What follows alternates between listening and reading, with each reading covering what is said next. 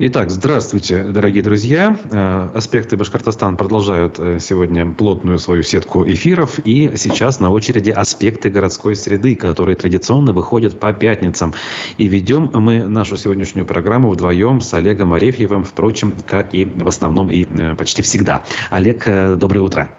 Утро доброе, зрители, слушатели, студия. Всем да, хотя в Башкортостане уже 13 часов, э, но в любом случае э, как бы э, день начался относительно недавно.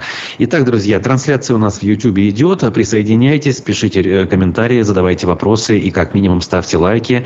Всех тех, кто будет нас смотреть позже в записи ВКонтакте и Одноклассниках, также мы приветствуем. Аспекты городской среды, проект, который разбирает нашу окружающую действительность, особо без привязки к политике, хотя куда уж там без нее. И вот, наверное, пример примерно с этого мы начнем. Э, День республики отгремел и э, был заложен камень в очередной монументальный объект, не побоюсь этого слова, э, инициированный э, руководителем региона Радием Хабировым и э, начатый, на самом деле начатый, я думал вначале, что его не начнут, э, начатый совместно с э, президентом Абхазии ни много ни мало. Я имею в виду колоннаду, э, копию колоннады Сухумской, которую должны у нас на набережной реки Белой построить. Я так понимаю, Олег, у тебя есть на этот счет свои соображения. Ну, ты знаешь, во-первых, я вот как бы себе так просто гипотетически представил такую абстрактную картинку. 2024 год, значит, приезжают гости на юбилей города, там не принципиально какие, любые. И вот, допустим, мне дают задачу там, значит, провести их по городу, показать значит, какие-то достопримечательности городские. И вот мы подходим к этой колоннаде, они смотрят на меня, вопрошающие, это что? Я говорю, это копия Сухумской колоннады. И я понимаю, что дальше последует вопрос э, не мой или вслух, а зачем? И я не буду знать, что ответить. Потому что я реально не понимаю, зачем. Вот. Ну, во-первых, начнем Я с попытаюсь, э, чтобы было красиво. Вот так вот. Там же красиво на берегу Черного моря колоннада. Вот мы тоже хотим, чтобы так же. Я боюсь, будет слишком красиво для понимания.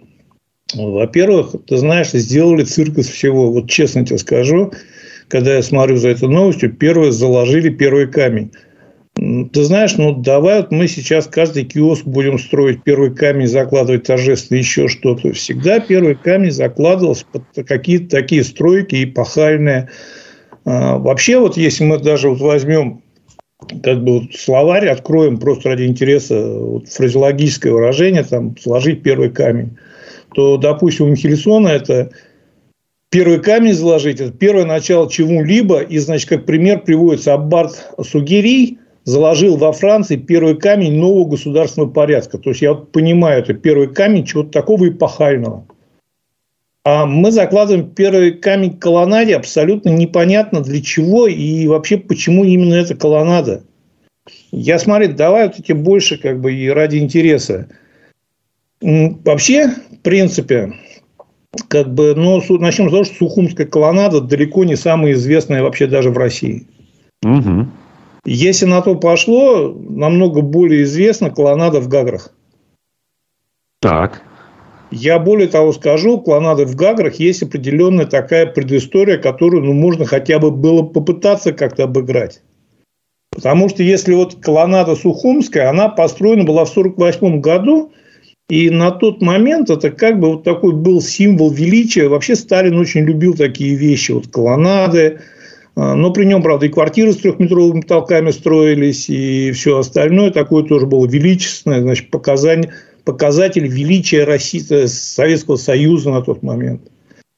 Угу. Вот. И как бы, да, там, значит, вот в 1948 году построили просто как вот советский человек должен приехать на море, ощущать даже на море во время отдыха величие Советского Союза и тому подобное. Но... Значит, вот, как... и тут даже можно продолжить. Любой как бы, черноморский город взять, и Сочи тот же самый, был выстроен полностью в этом стиле, и было понятно, для чего это сделано. Всесоюзная здравница. Люди должны чувствовать себя великими. Вот и все. Да, совершенно верно. Более того, колоннады там не только на набережных, там во многих парках, зданиях. То есть, это была очень такая история распространенная. Вот с колоннадой в Гаграх немножко не так. То есть она возводилась в послевоенное время, и она была приурочена отчасти именно к победе в Великой Отечественной войне. Ты, наверное, знаешь, не знаешь, вот там ровно 45 колонн, это как бы вот по году окончания Великой Отечественной войны в 1945 году. Угу. То есть есть определенная какая-то привязка к этому, вот, значит. А, причем, значит, она возводилась, несмотря на то, что в то время была довольно-таки тяжелая экономическая ситуация, и как бы, ну, страну реально вытаскивали из послевоенного такого тяжелого экономического состояния. Ее довольно-таки, по несколько лет строили колоннаду, и там есть история определенная, к которой хоть как-то можно привязаться, попытаться привязаться. Хотя и в этом смысла большого нет, но у Сухумской колоннады нет вообще никакой большой истории. Она даже для жителей Абхазии не является каким-то таким вот сакраментальным, я не знаю, важным объектом. Для них это просто колоннада, которая осталась от Советского Союза. Все. Вот там иногда периодически можно погулять на набережной, сфотографироваться, еще что-то. И тут мы вдруг такое ощущение, что мы не имеем ни своей истории, ни своих каких-то таких дат, знаменитых событий – решаем увековечить значит, на набережной фрагмент Сухумской, или там целиком Сухумскую колоннаду. И я говорю, я вот, если у меня спросят, зачем, и даже я буду очень хотеть правда объяснить это, не критиковать, объяснить, я не смогу. Ну да, аналогичные чувства. И, и даже если не упоминать то, что, в принципе, такие вещи надо бы, наверное, как-то обсуждать с общественностью, даже не целым народом, а хотя бы с профессионалами, которые работают на местном уровне. Но нет, решения принимаются, как будто чуть ли не из Москвы их спускают. Мне тоже непонятно абсолютно, как бы, потому что у меня такое ощущение, что кто-то вот тешит свои амбиции и глубоко как бы ну, можно сказать так, наплевав на вообще, в принципе, мнение жителей. Вот смотри, мы сейчас можем с тобой обыграть это с другой стороны. Нам скажут, ну, разве плохо, это будет красиво. Кому-то вполне возможно будет красиво, и кому-то вполне возможно даже понравится. Я не исключаю этого, но... Ну, типа, смотри, лучше что что-то, чем ничего, да. Есть как бы пустая набережная, и тут что-то появляется. Ну, наверное, немножечко, если так посмотреть, это лучше, чем ничего. Ну, блин.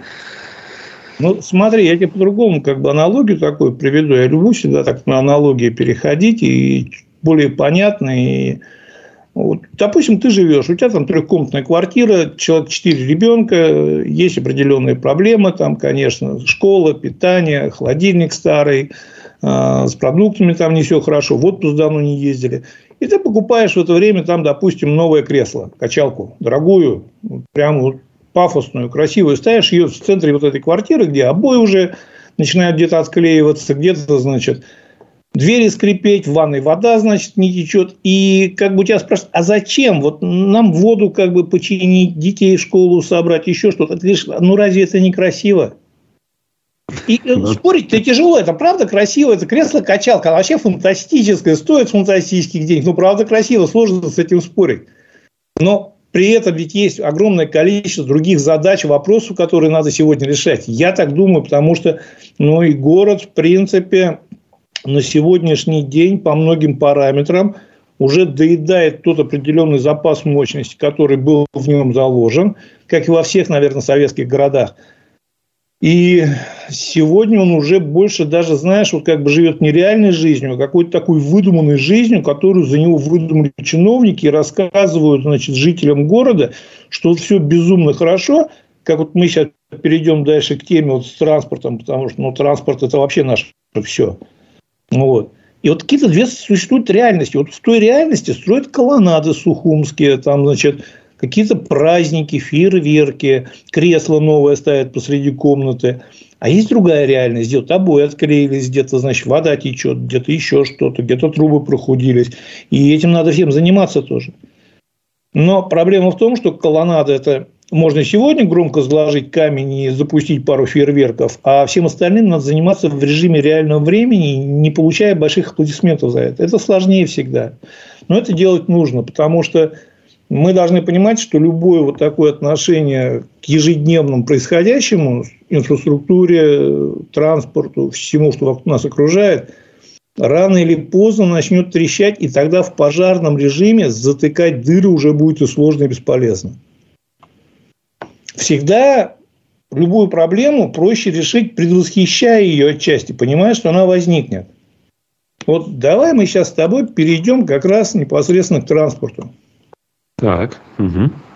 Вот. Я сегодня, не сегодня, на этой неделе видел много значит, сообщений. Ну, во-первых, там Ради Фаридовича что-то вроде как бы на оперативке я не смотрел, но сказал разобраться с транспортом. Как бы вроде была такая значит, задача поставлена. При том, что значит, э, есть информация, я пока не видел самого заключения, я, у меня есть возможность, я получу его, провела проверку прокуратуры. Угу, угу. Да, и прокуратура, но понятно, что у прокуратуры не было задачи там кого-то привлечь и кого-то реально наказать. Прокуратура в данной ситуации скорее предвосхитил, вот они как раз немножко предвосхитили события, они понимают, что сейчас начнется зима и станет еще хуже, и тогда надо будет реагировать. И сейчас заранее надо во-первых, а, подстелить соломку, что они провели, значит, э, проверку и выписали предостережения, там, предписания и все остальное, что они, да, они это наблюдали, они видели проблему. Ну и второе, как бы сейчас уже можно потихонечку искать и назначать виноватых. Потому что искать их рано или поздно придется в любом случае. Вся та красота, про которую рассказывает, к реальной действительности не имеет никакого отношения. Увы и ах. Так вот, с чего мы начали? Значит, на этой неделе, после того, как Ради Фаридович там леща выписал, ну, я сам не слышал, но как бы вот есть такая информация чиновникам, что с транспортом не все так хорошо и разберитесь. У нас сразу на остановке поехали чиновники. Да, это было. Это было. Посетили аж три остановки. Первое, я не совсем понимаю набор чиновников, который поехал по остановкам. Гарипов, mm-hmm. замминистра транспорта. Ну, во-первых, э, наверное, для многих, кто не знает вот этих таких технических моментов, э, открою тайну и сообщу новость. Гарипов никакого отношения к городскому транспорту не имеет вообще. Он не является ни заказчиком, как бы ни куратором. То есть у нас есть органы исполнительной власти, АИВы городские, которые, на которых лежит эта функция, задача, и которые как бы являются заказчиком городских перевозок. Но это, эта функция нужна, если реально они хотели бы проверить. А тут нужно было просто показать э, через СМИ, что вот высокопоставленный дядя пошел и оценил все хорошо. Не было задачи решить проблему. То есть а задача была изначально сам, отчитаться. Самое интересное, даже если бы задача стояла, там Гарипову, вот стояла бы она, либо не стояла бы, Гарипову там делать нечего на остановке. Угу. Вот. Там могли другие, вот как раз прокуратура и все остальные. На одном из видео я видел Самиева, это значит директора БАТа. Угу. Вообще уникальная ситуация. Почему? Потому что Башавтотранс – это исполнитель. Угу. Это перевозчик, э, которого он не может сам себя проверять, приехать. И говорить, ну, ну ты представляешь, если Самив придет такой на остановку и скажет, да, господа, я вот посмотрел и вижу, а Башавтотранс работает отвратительно. Ну, нет, конечно. Там исполнитель, сам директор Башавтотранса, и он приезжает проверять работу общественного транспорта на остановке. Вот. Но, как говорится, кого нашли, кто ближе всего, как бы хотя бы в логике к этому, тех отправили тушить пожар. У нас вообще последнее время очень любят тушить пожары и отправляют туда чиновников. Ты помнишь, не помнишь, как госпожа Прочаковская стояла под мостом в окружении всех министров Зининского – окружении всех министров и говорила, ребята, ничего страшного, видите, мы стоим, он стоит, все будет ехать. Насколько я знаю, сейчас мы начали разбирать. То есть, я видел фотографии где-то вчера или позавчера, и я буду на этой неделе в Уфе, я доеду ради интереса, сам посмотрю эту ситуацию, даже постою в пробке ради этого. Но, насколько я знаю, его начали как минимум частично разбирать этот мост. То есть, mm-hmm. вот это вот... Ну, а исправить же надо, ну да. да. Mm-hmm. Ну, там же как бы вроде говорили, что нам дайте 10-15 дней, мы сейчас черенками от лопат подопрем, и все поедет. А оказалось, что черенками от лопат подпереть не получается, надо реально разбирать. Вопрос перспективы сроков финансирования абсолютно непонятен. Чем это закончится на сегодняшний день, абсолютно непонятно. Когда она будет запущена, абсолютно непонятно. Так вот, я говорю, та же самая история, как тогда под мостом, смотрите, все стоит и все поедет. Значит, чиновники вышли на остановке, начали всем доказывать, что у нас все прекрасно с транспортом. И тут вот я вообще как бы это а, смотрю, слушаю, и мне очень интересно. Заместитель транспорта и дорожного хозяйства Башкирии Руслан Гарипов а, цитата дальше, видим, что есть наполнение автобусов более 5 баллов, потому что переполнены автобусы. Есть наполнение 4-3 балла. А, смотрим именно утренний и вечерний час пик, чтобы именно понимание достаточного количества транспорта необходимого класса. А давай я расскажу и читателям, и всем, что такое бальное наполнение. Очень любопытно, потому что он не стал ничего пояснять, как будто мы все это сами знаем. Ага. Ну, 5 баллов как бы сказал, и в логике человека, понимаешь, как бы, ну, если, значит, оттуда народ из фурочек не торчит, а уже 5 баллов, значит, ты где-то, ну, 10, наверное, или 15 даже, ему не в конце, как бы, не в тупике. В реальности идет оценка э, у этой шкалы 6 баллов.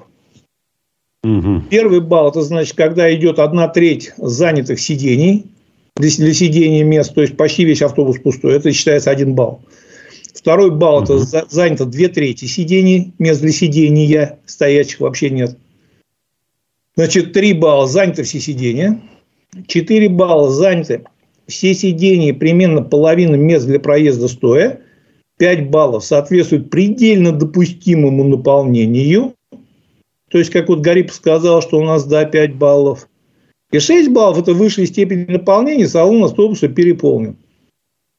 Теперь, как бы, ну вот с одной стороны, смотри, вот они говорят сейчас, что 5 баллов это соответствует предельно допустимому наполнению. Ну, то есть, понимаешь, как бы это же предел, хоть и предельно, но допустимое. Вот. Теперь, значит, давай я объясню тоже сразу же всем читателям, кто знает, слушателям, читателям, зрителям, кто знает, кто не знает вообще, что такое, значит, предельно вместимая, э, предельная вместимость автобуса. Я думаю, достигнут... то, что на табличке написано, всегда есть. Сидящих 44, стоящих 55, условно говоря. А вот сейчас я тебе скажу, наверное, ты сам очень сильно удивишься, вполне возможно, а это рассчитывается не с фактического количества пассажиров, которые можно не просто комфортно, а просто даже безопасно поместить в автобус. Ага. Это рассчитывается из грузоподъемности конструкции автобуса. Mm-hmm. По весу. Так. Угу. По весу, то есть, значит, средний значит, расчетный вес одного пассажира 70 килограмм берется. Я, конечно, выбиваюсь сразу, если, там, если я сажусь в переполненный автобус одного, сразу надо высаживать, но, тем не менее, значит, 70 килограмм, и исходя из этого веса, значит, рассчитывать предельная, значит, грузоподъемность автобуса.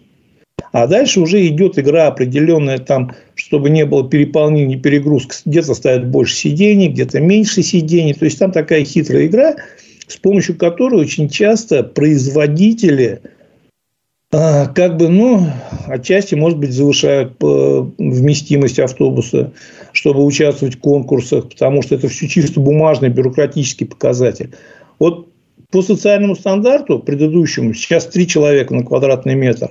Но вообще пассажировместимость автобусов uh-huh. считалась из расчета 5 человек на, пассаж... на квадратный метр. Вот 5 человек на квадратный метр, смотри, это даже без учета того, что пол в автобусе далеко не ровный, как в Икарусе, а с разными выступами, ступеньками, еще чем-то. Так вот, 5 человек на квадратный метр – это 20 квадратных сантиметров. Это условно пятачок 10 на 20 сантиметров. Вот 10 на 20 сантиметров у меня ботинки даже не помещаются, если их вместе поставить. Угу. Понимаю. То есть я не могу понять, как вот, значит, Гарипов говорит, что да, в принципе, вот, ну, 5 баллов – это предельно допустимая норма наполнения. Вот ради интереса, пускай возьмут, проводились такие эксперименты, и они показали очень печальные для статистики результаты. Возьмут любой автобус, наш уфимский НИФАС, который ходит по улицам, и попробуют там по нормативу, по предельно допустимому э, забить народом. Причем желательно самими чиновниками, чтобы вот почувствовали. Да, и желательно зимой, чтобы это было в одежде, желательно, чтобы еще кто-то был с сумками, с рюкзаками и со всем остальным. Не получится в принципе. То есть, ни о каком комфорте, ни о какой безопасности разговоров идти не может. То есть, даже при каком-то небольшом, не очень сильно страшном ДТП, изначально есть возможность получения жертвы среди пассажиров. А если еще переполнен этот автобус по весу, то есть когда 6, 6 баллов – это высшая степень наполнения салона автобуса, то тогда уже вопрос о безопасности перевозок очень остро стоит. Потому что мы знаем, что любой перегруз на любую конструкцию – это всегда плохо влияет. Поэтому вот как бы очень такая, вот они стоят так на остановке, смотрят, так на одной остановке они как-то неудачно, точнее удачно для них они встали, подъехал пустой троллейбус, картина была очень интересная, берут э, интервью у пассажира, молодой парень стоит на остановке, у него спрашивают, ну, как вот наполняешь? Он говорит, битком. Битком вообще как тяжело. И тут, значит, подъезжает автобус, и, по-моему, Зарипов, я не помню, там был, радостно так троллейбус, радостно на него показывает. Смотрите, смотрите, вот почти пустой. Это у него такой праздник был, прям, я не знаю, как сложно описать. Но мы должны понимать, что пассажиры не говорят, что в городе практически все автобусы забиты так, что там люди торчат. Есть определенные сложные очень направления. Есть Конечно. определенные очень сложные периоды когда, тем более, чаще всего это связано именно с периодами, с возможностью, с необходимостью доехать до работы. Разумеется.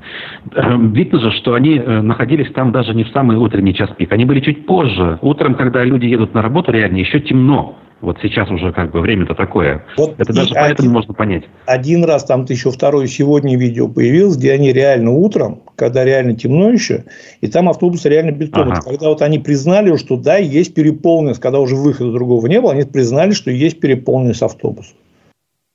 Вот. При этом, смотри, здесь еще один очень такой интересный момент. Здесь такая работает обратная, очень интересная логика. Чем хуже с транспортом, тем меньше в нем народу. Мы это Объясню. понимаем, мы это говорили неоднократно, да, да, да. Угу. Если, если завтра по одному из самых загруженных, вот берем любой самый, самый важный, самый сложный маршрут, пустить всего один автобус, он вообще ездить будет почти пустым. Потому что народ перестанет на него рассчитывать, народ поймет, что мы на нем не доедем, непонятно, когда он приедет, и непонятно, мы в него сядем или нет. Поэтому народ будет решать свою логистику другим, менее удобным для себя способом, в том числе пересаживаться на свои личные автомобили. А если он пересаживается на свои личные автомобили, то это кончается тем, что мы о чем мы разговаривали в прошлый раз. Пробки в городе страшные, сразу начинаются. Мы это чувствуем, мы это видим. Вот. Соответственно, но здесь, смотри, другая как бы сторона медали, другой вопрос. А что они могут сказать другого? Ничего. Они сегодня закупают без памяти, передают автобусы, при этом а, эти автобусы выходят на линии не вновь к новым автобусам в дополнение, а вместо старых автобусов. Угу. Соответственно, ну, автобусы больше в городе становятся. Ну, где-то относительно старых, где-то уже новые у забора стоят сломанные, потому что есть по ним очень серьезные проблемы и во всех городах, не только в Уфе. Поэтому многие города как бы приостановили закупку, а наш Барштатранс опережающими темпами их получает. Вот просто собирает все, что никому не нужно. Тем более, если опять же учитывать то, что их надо ремонтировать, их надо содержать, это одно, но им надо управлять, а водителей реально нет. И вот у нас условно 10 водителей на маршруте, работают 10 автобусов. Приходит еще 20, говорят, а мы завтра еще выпустим 20 э, новых автобусов на эту линию. Где? Я сейчас знаю, по 226-му реально стало больше ходить автобусов. Не за счет того, что как бы выпустили больше автобусов, а за счет того, что сняли, сняли людей с других направлений, с каких других маршрутов. И вот как бы пытаются потушить вот эти 226 историю, там, да, запустили больше автобусов. Насколько качественно, насколько лучше работает, не знаю. Сказать не могу. Но то, что как бы по всем остальным направлениям, по большинству, люди реально сейчас испытывают очень серьезные проблемы. Они кричат об этом, они говорят. Но чиновники вместо того, чтобы организовать какой-то реальный канал обратной связи, я вот тебе сейчас скажу, наверное, крамольную вещь. А, в городе можно, в принципе, сделать 80% реформы, а, вообще ничего не меняя. Вот вообще так, ничего. интересно. Просто правильно работать с, с населением. Ага. Ага. Грубо говоря, первое, смотри, вот мы уже как бы говорили, и сейчас возвращаемся к этому. Правильно работать с негативом, строить воронку сбора негатива. То есть, вот, э, мы же понимаем, что народ начинает идти жаловаться в сети, когда вот он сегодня простоял час на остановке 2-3 часа. Не исключено, что до этого он уезжал нормально относительно. Вот тут так сложилось. Он идет в сеть и пишет гневный пост. Ради Фаритович, до чего довели республику, все плохо и как бы вообще беда. Что происходит дальше с этим постом? Начинают подключаться к обсуждению люди, которые, может быть, даже часто не так часто испытывают проблемы с транспортом. Потом начинают подключаться к тем, кто вообще не испытывает проблем с транспортом. Те, кто вообще не ездит на этом транспорте. И в результате вот этот негатив, он таким определенным волнообразно начинает расти. И, и с ним никто не работает. То есть, у нас вот попытка работать, вот, ты знаешь, вот этот выезд чиновников на остановку, он ведь сделан был не для народа. Он сделан был для Ради Фаритовича. Ради Фаритович, смотрите, мы же в поте лица здесь на остановках стоим, все мониторим, все контролируем. Только нам, нас больше не бейте, пожалуйста. Барин, не бейте нас больше, мы работаем. Все, вот эта логика, с которой они примчались на остановке, снялись, значит, и показали по всем каналам. ЦУР продемонстрировал, все продемонстрировали. Смотрите, как мы работаем. Ну вот. По-хорошему, конечно, надо менять полностью систему. Систему никто никогда не менял и не меняется, но что я тебе могу сказать интересно? Мы с тобой давно уже говорили и много говорили. Вот. А, кстати, сейчас вот быстренько я, кстати, вот цитату как раз про вместимость. Потом перейдем. Номинальная вместимость автобуса рассчитывается исходя из его перевозимой грузоподъемности – ее предельной массой и допустимой нагрузки на ось. При этом учитывается, что автобус предназначен для перевозки пассажиров, а не грузов. Кроме того, при перевозке пассажиров на стоянке, на рейсах между городами или автобусных экскурсиях номинальная вместимость автобуса может быть увеличена на 10%. Вот. То есть, еще раз говорю, вот то, что мы ссылаемся, значит, 5, 5, пятибальная система близко к допустимой, это нормально. Нет, это не нормально, это предельная возможность перевозки автобуса. Но это не предельная возможность нахождения пассажира в этом автобусе.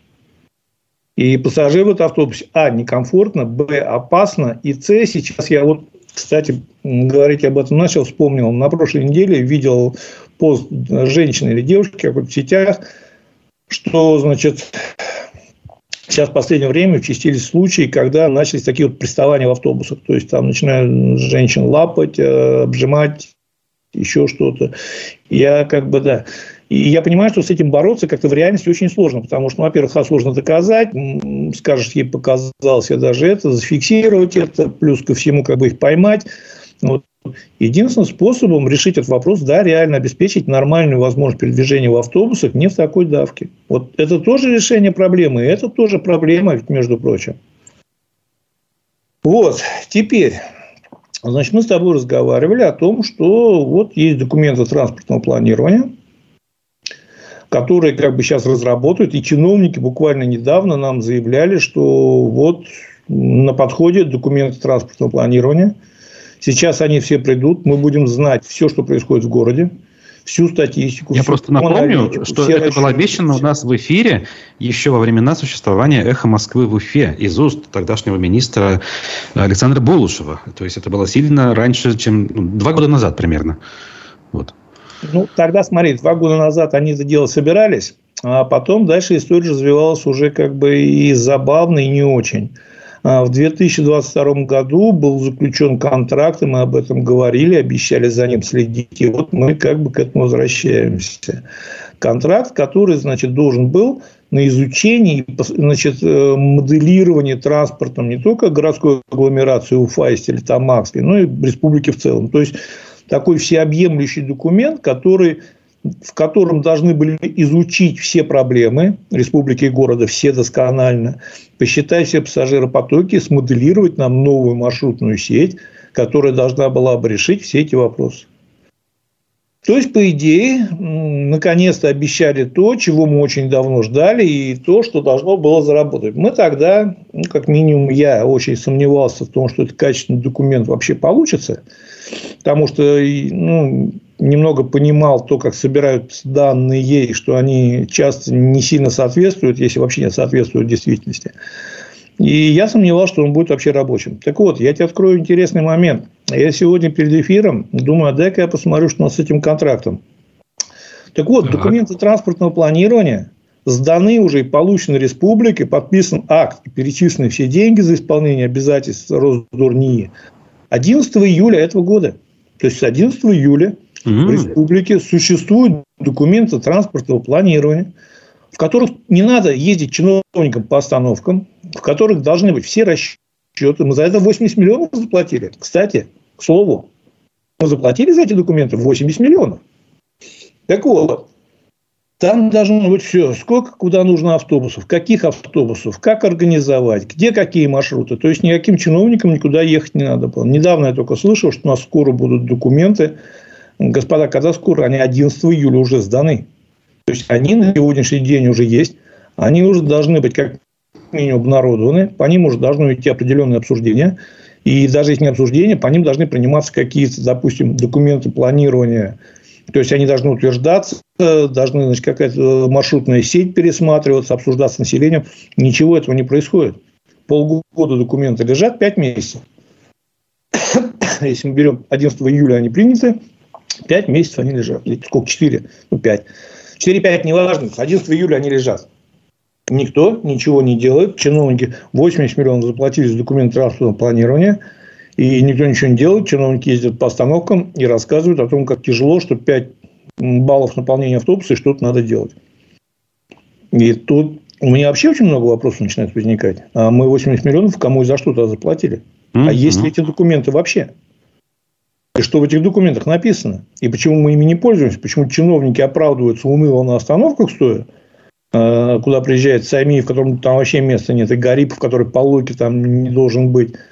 Почему не приехали ответственные люди, которые, значит, как бы заказывали документы, те, которые будут планировать в городе городские перевозки, не сказали, господа, что да, мы понимаем, реальная проблема есть, она копится не первый год, но у нас наконец теперь есть документы нового транспортного планирования, мы теперь реально понимаем, где сколько должно быть автобусов.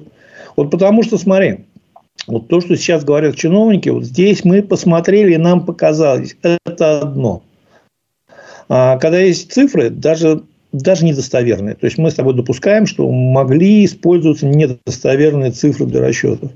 Но тогда у чиновника есть козырь, потому что если пассажиры собираются и подают в суд на бездействие чиновников, они очень четко могут сказать, мы опираемся на цифры данного исследования, а теперь попробуйте их опровергнуть. То есть, проведите свое исследование и докажите, что эти цифры недостоверны. Вот это сделать уже практически нереально. То есть, население не в состоянии собрать там даже 5-6 миллионов, чтобы провести реальные исследования даже на каком-то определенном участке, и чтобы это сделал институт, исследование которого признает суд.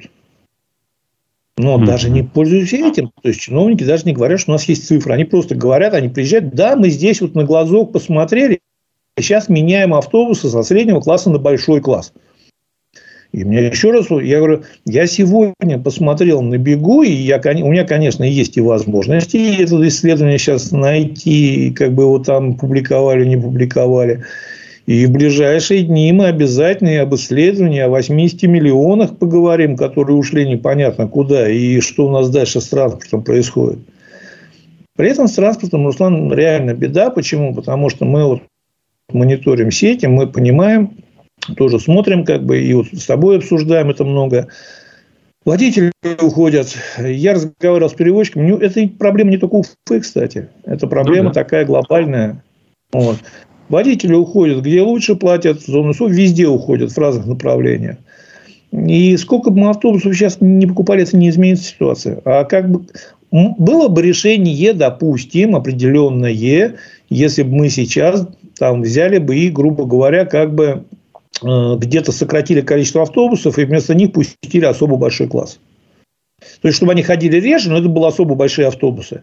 Но, чтобы пассажиры четко знали, что автобус с этой остановки уходит в 10-10, потому что следующий автобус надо ждать 30 минут. Да, пусть хотя бы в 30 минут, но он точно и большой. Да-да-да, именно. Да, и точно люди будут знать, что в это время он точно приедет – и хотя у нас сейчас люди по 40 по 50 минут и малого класса ждут, и уже как бы их испугать-то сложно. Они, говорят, поэтому пересаживаются на свои машины, организуют пробки. Поэтому есть, конечно, определенное решение, есть системное решение, есть решение упрощения где-то системы по запуску экспрессов, чтобы снять эту нагрузку. С этим надо как-то системно работать. У нас этим никто не занимается, заниматься не хочет и не планирует. Вот, к сожалению. Ну, я да. мы, мы обязательно разберемся с документами транспортного планирования. Вот обязательно. Это уже вопрос принципа. Потому что ну, с 11 июля они у нас есть. Вот так. Окей, мы понимаем, что это будет очередной темой у нас, наверняка еще, но от этого лучше никому не станет. В общем-то, мы констатируем уже. Угу. Да, кстати, еще в дополнение к теме, в Уфе же прошло опять какое-то праздничное мероприятие. Я, честно говоря, даже уже не вспоминаю их название, потому что они уже как бы так сливаются, и там даже их сложно разделить. У нас праздник бесконечный. Вот. На котором, значит, присутствовали, приехали брать... А, это День республики был. День республики, выходной, вот 11 числа, позавчера. И 10 числа приехали, значит, премьер Беларуси. Уникальная ситуация. Премьер Беларуси приехал в Башкирию посмотреть на выставку своей техники на нашей площади. То есть, то, что они производят, он приехал в Башкирию посмотреть, на, ему показали. Вот в Башкирии, смотрите, вот эта маза вы производите.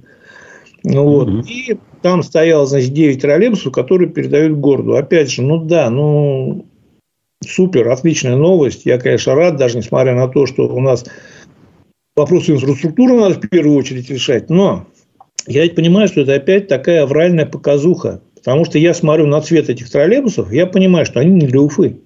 Они были сделаны не для Уфы. Они в зеленом кузове. Вообще уфимские все троллейбусы в белом всегда были. У нас даже, я тебе напомню, есть брендбук свой. Кстати, он же есть, действительно. Я Его же говорю. Господи, утвердили-то недавно. Опять платили. У нас есть брендбук расцветки общественного транспорта. То есть все автобусы, ну, да. троллейбусы, понятно, трамваи никто не перекрашивает, потому что трамвай у нас где-то в основной своей части уже даже чуть ли не за счет краски просто держится. Потому что там уже как бы сделал.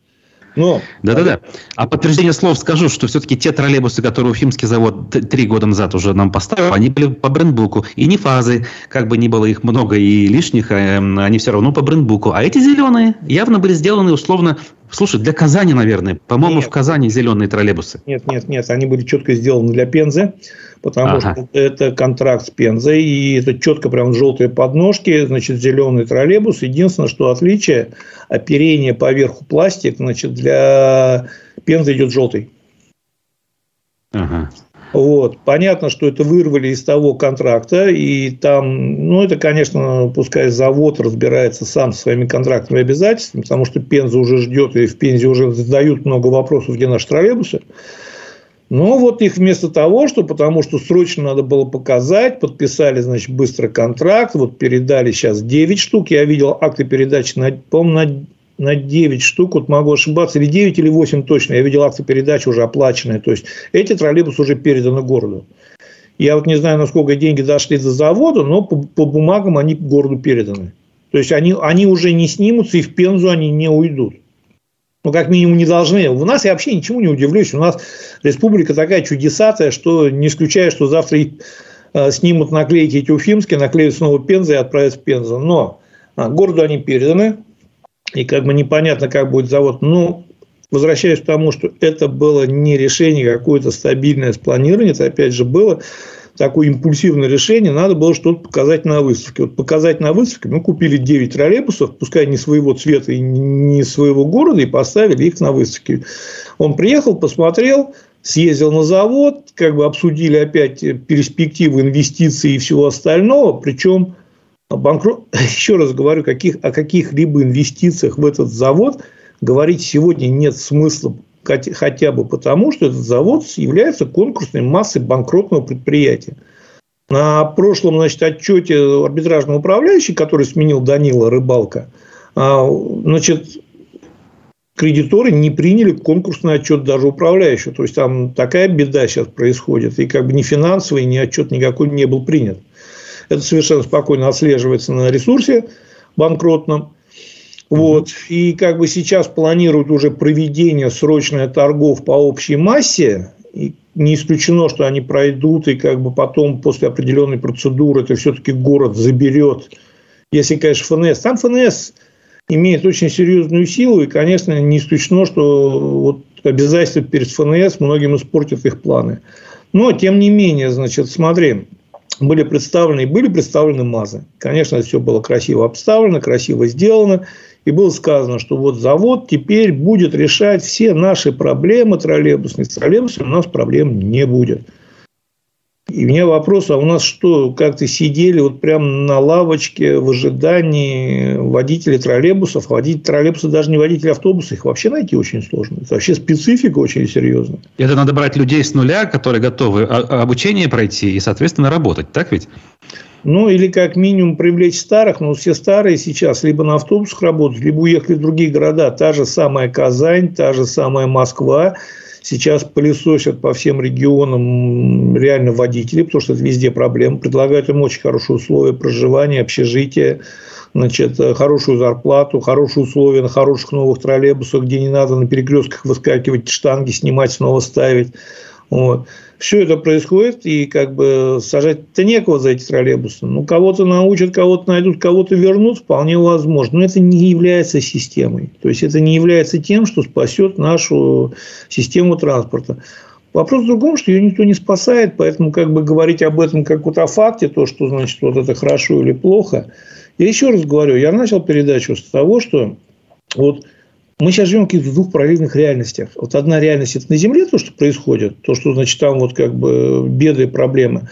А другая парадная реальность, которая существует либо в фантазиях, либо, может быть, не в фантазиях, они понимают, что все не очень хорошо, местами и плохо, но им надо до последнего сохранять как бы вот хорошую мину при далеко не очень хорошей игре. И вот это две реальности. Одна реальность рассказывает, что вот, смотрите, 9 троллейбусов поставили, скоро выйдут на линию, красота, песня. Вот автобусы у нас пустые ходят. А реально, вот мы провели опрос, в прошлый раз мы, по-моему, об этом обсуждали. Там, ну, по-моему, что-то 70 или 80 процентов сказал, что с транспортом стало намного хуже. Даже не просто хуже, а намного хуже. Вот, а теперь мы давай с тобой перейдем к Октябрьской революции. Там ведь тоже у нас праздник очередной. Видел? Да. Ну, типа запустили там что-то, начали ездить.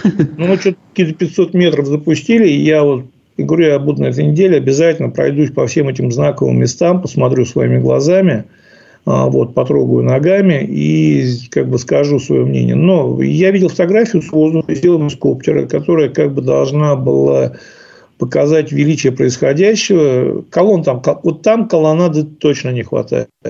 Туда колоннаду было надо. А, и я посмотрел, вообще сделали дичь полную. То есть, сделали дорогу по одной полосе в одну сторону, двухполосную.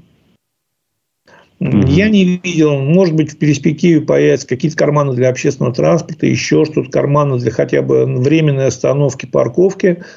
То есть, это улица для как бы, движения транспорта, вот реального движения транспорта, и как улица, которая способна разгрузить значит, э, центр, она теперь не предназначена.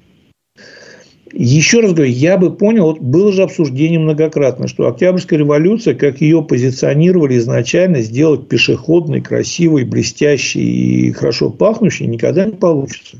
Хотя, хотя бы просто потому, что она для этого слишком длинная и имеет слишком большой уклон. То есть пешеходные улицы с большим уклоном вообще нигде никогда не имели. То есть это, конечно, не ведет там к морю, к какому-то спуску, еще что-то. Вот просто в городах с каким-то серьезным уклоном улицы никогда пешеходы не делают. Почему? Потому что она для пешеходных прогулок. А подъем в гору, особенно для туристов, для пожилых, всегда сложно. Не всегда удобно. Вот, поэтому, как бы вот вообще логически я всегда считал и сейчас говорю, что Мустая Карима с этой точки зрения подходит в разы больше. Там рядом арт-квадрат, который, да, сделали неплохо. Понятно, что это частный проект, но сделан он в результате очень неплохо. То есть, я был там и с удовольствием по нему гулял. Вот я человек критически настроен, но там, конечно, есть к чему придраться, но в целом вот он положение очень, ощущение очень хорошее производит. То есть, там реально сидит молодежь где-то, вот им дали место где можно собраться, где можно пообщаться, не сидеть по подворотням, по подъездам, поиграть в баскетбол, какие-то концерты посмотреть, еще что-то. Прекрасно. Какая-то вменяемая торговля, там, мороженое, чай, кофе. То есть, ну, все здорово. Вот сделайте там пешеходную улицу, продлите ее там до Кирова.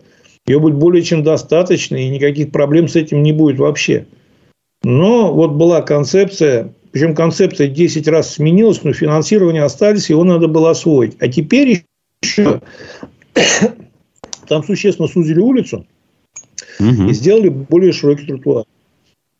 При этом как бы все дома оставили пока старые. То есть там с домами ничего не произошло, как обещали. Да, да. Там... О домах-то информации нет. Как будто никто ничего не обещал сейчас. Мы делаем улицу, она будет готова к юбилею, а про дома нет, тишина. И теперь мы понимаем, что значит, эти все дома от начала до конца, ну, какие-то можно будет покрасить, остальные просто затянут баннерами. И вот теперь объясни мне логику, зачем людям ходить по улице, вот это реально будет Потемкинская деревня такая, вот ярко выраженная. Зачем людям там ходить, зачем делать широкие тротуары, что там, конечно, может быть логика чиновника, как может быть она так сейчас прорисуется, они скажут, что мы специально предусмотрели возможность, чтобы люди могли пешком в зеленую рощу из центра с работы ходить, вот там широкие тротуары. Ну, да, тоже слабо. Что с автобусами и с пробками беда, вот, пожалуйста, есть альтернатива. Да, так. Вот, пожалуйста, тротуары широкие, ходить вот до зеленой рощи совершенно спокойно отсюда можно пройти, и красиво, и все, и мне единственное такая, я не могу сейчас ничего утверждать, это чисто как крамольная мысль. Я посмотрел там вот эти старые застройки, там да, довольно-таки тесно, и, конечно, там плюс-минус метр играет роль. Я не исключаю, что тротуары расширили для того, чтобы в итоге потом место под строительство какого-то нового дома, потому что я почти уверен, что или после юбилея, до юбилея, скорее всего, ничего трогать не будут, а где-то после юбилея там начнутся пожары. То есть, эти дома начнут гореть, гореть, гореть а потом на их месте будут вырастать копии 12-13-этажные жилые дома, копии старых домов, условно копии, конечно.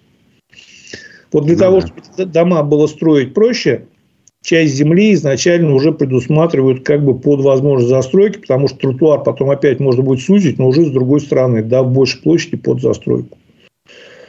Потому что в некоторых местах, да, как бы расстояние до уже построенных домов критичное, что-то строить сейчас, ну, как минимум, сложно. Не исключаю такую версию, потому что ну, другого объяснимого какого-то понятного решения я просто не вижу. Единственное, если, так, если эту мысль брать за основу, то мы очень как бы хорошо думаем о тех, кто это все планирует. То есть вот такой вот далеко идущий план, многоходовочка, это же надо еще уметь. это не каждому дано. А нет, здесь, здесь, здесь нет, здесь все намного проще. Сами как бы чиновники это не в состоянии спланировать, это спланируют те люди, которые хотят там строиться. А люди с большими миллионами застройщиками, к ним можно по-разному относиться, к их, э, будем так, моральным качествам остальным, дураков там нет. Дураков там mm-hmm. нет точно потому что они как минимум заработали эти миллиарды, их сохранили и сейчас продолжают строить, решать свой вопрос. Вот, поэтому им просто сказали, что давать, а может быть даже в темном, может они чиновники сами не понимают, что рано или поздно как бы, ну, вот это произойдет, а те, кто уже это планирует, уже понимают, что давайте мы их подвинем вот здесь на всякий случай, на перспективу, плюс лишних полтора-два метра под застройку они вообще не помешают. Потому что там в некоторых местах, как бы, там, конечно, там очень интересная такая зона осталась. Я не знаю, подо что ее планировали, не знаю, почему ее оставили. Вот с одной стороны, изнутри дома как бы вот идут новые, построенные, как бы довольно-таки и, и не близко к дороге, чтобы вот делать просто открытую площадку до от этих домов до дороги, ну, тоже не вариант, смысла нету. А как-то строить довольно-таки сложно, узковато во многих местах. Поэтому, если мы за счет 3 метра за счет дороги доберем, угу. а еще тротуар сузим, мы вообще 4 метра доберем, ну, тогда уже какой-то немножко другой разговор получается. Я не исключаю, я, я не говорю, что это факт, я, это мое чисто предположение, потому что я посмотрел на фотографию, вот это предположение сделал, и как бы, вот, ну, я говорю, причем, смотри, там ведь после того, как мы устроили еще первую свою колоннаду на Советской площади, я сейчас, по-моему, нет дня, чтобы я не увидел, что там ограничено движение, потому что мы кого-то принимаем в шеймуратовцы, кого-то награждаем, кого-то куда-то отправляем. И вот мы как бы в центре города создали такую проблемную точку с постоянно практически перекрытым движением. И нам, по идее, ну хорошо, если мы это сделали, ну, может быть, там в этом есть какой-то сакральный смысл. Но нам тогда нужно обеспечить возможность свободного выезда из города, в том числе в Зеленую рощу. Вот Октябрьская революция для этого подходила более чем. Со всех сторон. Кто-то обещал чиновникам, которые раньше точно. парковались на Советской площади, э, парковку во дворах многоуровневую. Это было пять лет назад. Ничего же этого нет. Ой, мы сейчас с тобой, знаешь, может быть, даже отдельный эфир сделаем. Это как бы э, эфир несбывшихся обещаний, потому что сейчас собрать все обещания там и с канатными дорогами, и с чуть не воздушным такси, и с метробусами вот за последние пять лет, там очень, я говорю, передачи хватит ли нам все рассказать и обсудить. Нет, конечно, никакой многоуровневой парковки не видать. Там люди, конечно, паркуются где-то по дворам, все забито, едут, значит, на эту парковку, забито вдоль института все это парковкой машинами. Ну, вот такую реальность мы создали. Ну, я еще раз говорю, я не говорю, что плохо, что Советскую площадь сделали без машин. Может быть, даже в этом есть определенный смысл. Но тогда вы сделаете возможность расширить Октябрьскую революцию. Проблем нет. Сделайте ее широкой, нормальной. Возможность для этого есть и пустите туда основной поток, чтобы центр разгружался и уезжали оттуда быстрее машины в Зеленую рощу, чтобы не было пробок затруднений, разгрузить там а, в Лиги. Значит, Пушкина вообще там разговоров даже нет с этими постоянными прикрытиями, там как бы автобусы постоянно меняют маршрут, еще что-то. Никто это не делает, мы, наоборот, сужаем Октябрьской революции. Мы, мы в перспективе гарантируем очень серьезное усложнение движения в город. То есть, мы сейчас определенно закладываем определенную мину. Кстати, самое интересное, надо посмотреть как бы по документам планирования. Эта же улица как бы она должна была планироваться, то есть посмотреть основания и, и насколько это вообще было обосновано. У нас же очень часто что-то делают, даже если в документах планирования вынесен отрицательный этот. Посмотрим, я в следующем эфире вернемся. А теперь у нас еще как бы есть ряд вопросов. Ну, вот, допустим, смотри, из новостей сегодня читал, давай тоже обсудим. На улице Ленина рабочие устанавливают фигуру куницы с сердцем, где будет отображаться, сколько дней осталось у Уфы до юбилея.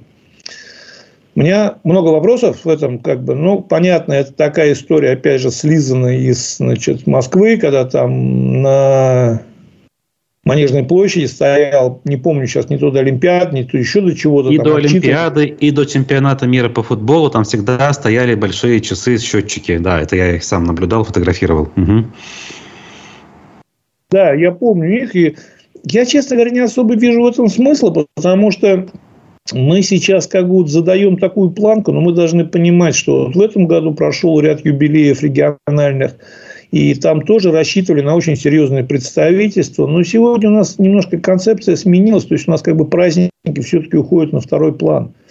С одной стороны, я не думаю, что Башкирии стоит ожидать прямо наплыва каких-то очень серьезных чиновников, что это мероприятие будет очень серьезного уровня. Но не поставят же они счетчик э, погибших в зоне СВО. Хотя я считаю, что это было бы уместнее. Ну, ладно, это реплика по ходу. Так. Смотри, и здесь вопрос в том, что если, опять же, праздник для кого это? Вот если это праздник для жителей города, то как бы вот они считают все, ну, тогда они должны понимать, как бы, что они получат. Вот было обещано там библиотека, те, те, э, те, театр, кукольный театр детский. Кстати, с ним вообще тоже все непонятно. Там убегают подрядчики, как ошпаренные с этого объекта, постоянно на него выделяется дополнительное финансирование. Зининский мост тоже самое начинает разваливаться. Так мы вообще, в принципе, имеем шансы к Дню города вообще хоть что-то увидеть в итоге. Поэтому я не знаю, честно говоря, не понял этого. Как бы, ну, понятно, что, еще раз, мы начали передачу с того, что значит, у нас идут как бы, вот, попытка перевести все как в информационное поле. Не быть, оказаться. То есть, вот кажется, что мы ждем, кажется, что что-то происходит, кажется, что какой-то вполне возможно будет праздник и все остальное. Вот, что еще, значит, интересного. Значит, вот давай-ка мы про социальный стандарт пару слов скажем. Я совершенно случайно вот выделил себе и забыл, когда, потому что мы начали говорить про общественный транспорт. Так, есть время еще. Чтобы люди да, чтобы люди вообще понимали, какой транспорт даже сегодня, даже с условием того, что это социальный стандарт обслуживания населения, а это как бы вот социальный стандарт, чтобы вы понимали, это является определенным, будем так говорить, целью, в том числе ряда региональных транспортных реформ. То есть, вот это, когда мы всегда спрашивали с тобой, а, что мы должны получить, наши чиновники ни бы, ни имея ничего говорить, ответить не могли. Мы всегда спрашивали, а что мы должны были получить в результате вот этой транспортной реформы. Так вот, социальный стандарт а, как раз в общих, сильно общих чертах дает, конкретизирует то, что, значит, город должен был получить и мы с тобой сделаем опрос к следующему эфиру. Значит, первое. Остановки должны быть доступными для малого... А, это уже второе. Первое. путь до ближайшей остановки должен составлять от 300 до 800 метров. Но более конкретно в городе максимум 500 метров. То есть а, любой человек, проживающий в городе, должен в радиусе 500 метров от своего дома иметь остановку, через которую не просто стоящую остановку, через которую ходит транспорт. Вот. Интересно узнать, конечно, вот мы а, проведем опрос. Вот по хотя бы ощущениям вот, жителей, потому что 500 метров, опять же, это, конечно, такая лукавая очень цифра, потому что она считается по прямой от границы земельного участка, на котором находится дом, до остановки. И не факт, что там пешком, обходя все заборы, надо будет идти не километр и не два. Но угу. как бы социальный стандарт Остановки должны быть доступны для малобильных групп населения, а сам транспорт должен быть оборудован подъемными устройствами для пассажиров с ОВЗ. А, подъемные устройства есть, но остановки я не видел в Уфе ни одной вот на сегодняшний день остановки, которая реально бы как бы вот соответствовала каким-то реальным определенным требованиям по высоте перрона, по значит, возможности подъезда, по самим остановочным павильонам не видел. Я не исключаю, что, может быть, они есть, но, как минимум, у нас вот э, маломобильные группы населения сегодня до остановки, чтобы попасть в транспорт, им надо доехать до остановки и как-то еще на остановке разобраться. Наоборот, я видел массу остановок, на которых ну, маломобильным просто нереально. Там павильоны стоят настолько близко, настолько неудобно, что чтобы их объехать, автобус останавливается вот по там длинный такой, я фотографии выложу, в следующий раз сделаю, длинный павильон такой, как бы даже по Кирову улице остановки есть. И автобус небольшой пазик, он как бы там много же пазиков ходит, он встает в середину этого павильона. А чтобы его объехать к автобусу, надо проехать между бордюром и границей этого павильона. И не везде это возможно сделать на коляске. Поэтому как бы здесь вопрос, и никто его не решает. Опять же, с остановками у нас кончилась игра в умные остановки. Мы как бы поиграли, поиграли, оставили, и все, про остановки мы забыли. Но с остановками все прекрасно. Якобы. Стоимость Якобы. проездного должна составлять не более 7% от величины среднедушевого денежного дохода населения. И подчеркну еще, что в городах с населением более 500 тысяч проездной должен быть. Вообще проездного нет для населения как такового. Есть социальные проездные, есть еще какие-то. Я не знаю, может быть, он как будто появился там вчера, позавчера. Но у нас мы завели свою систему БРСК, систему оплаты, которая как раз обещали, когда ее вводили, что там будет широчайшее билетное меню, удобные механизмы оплаты.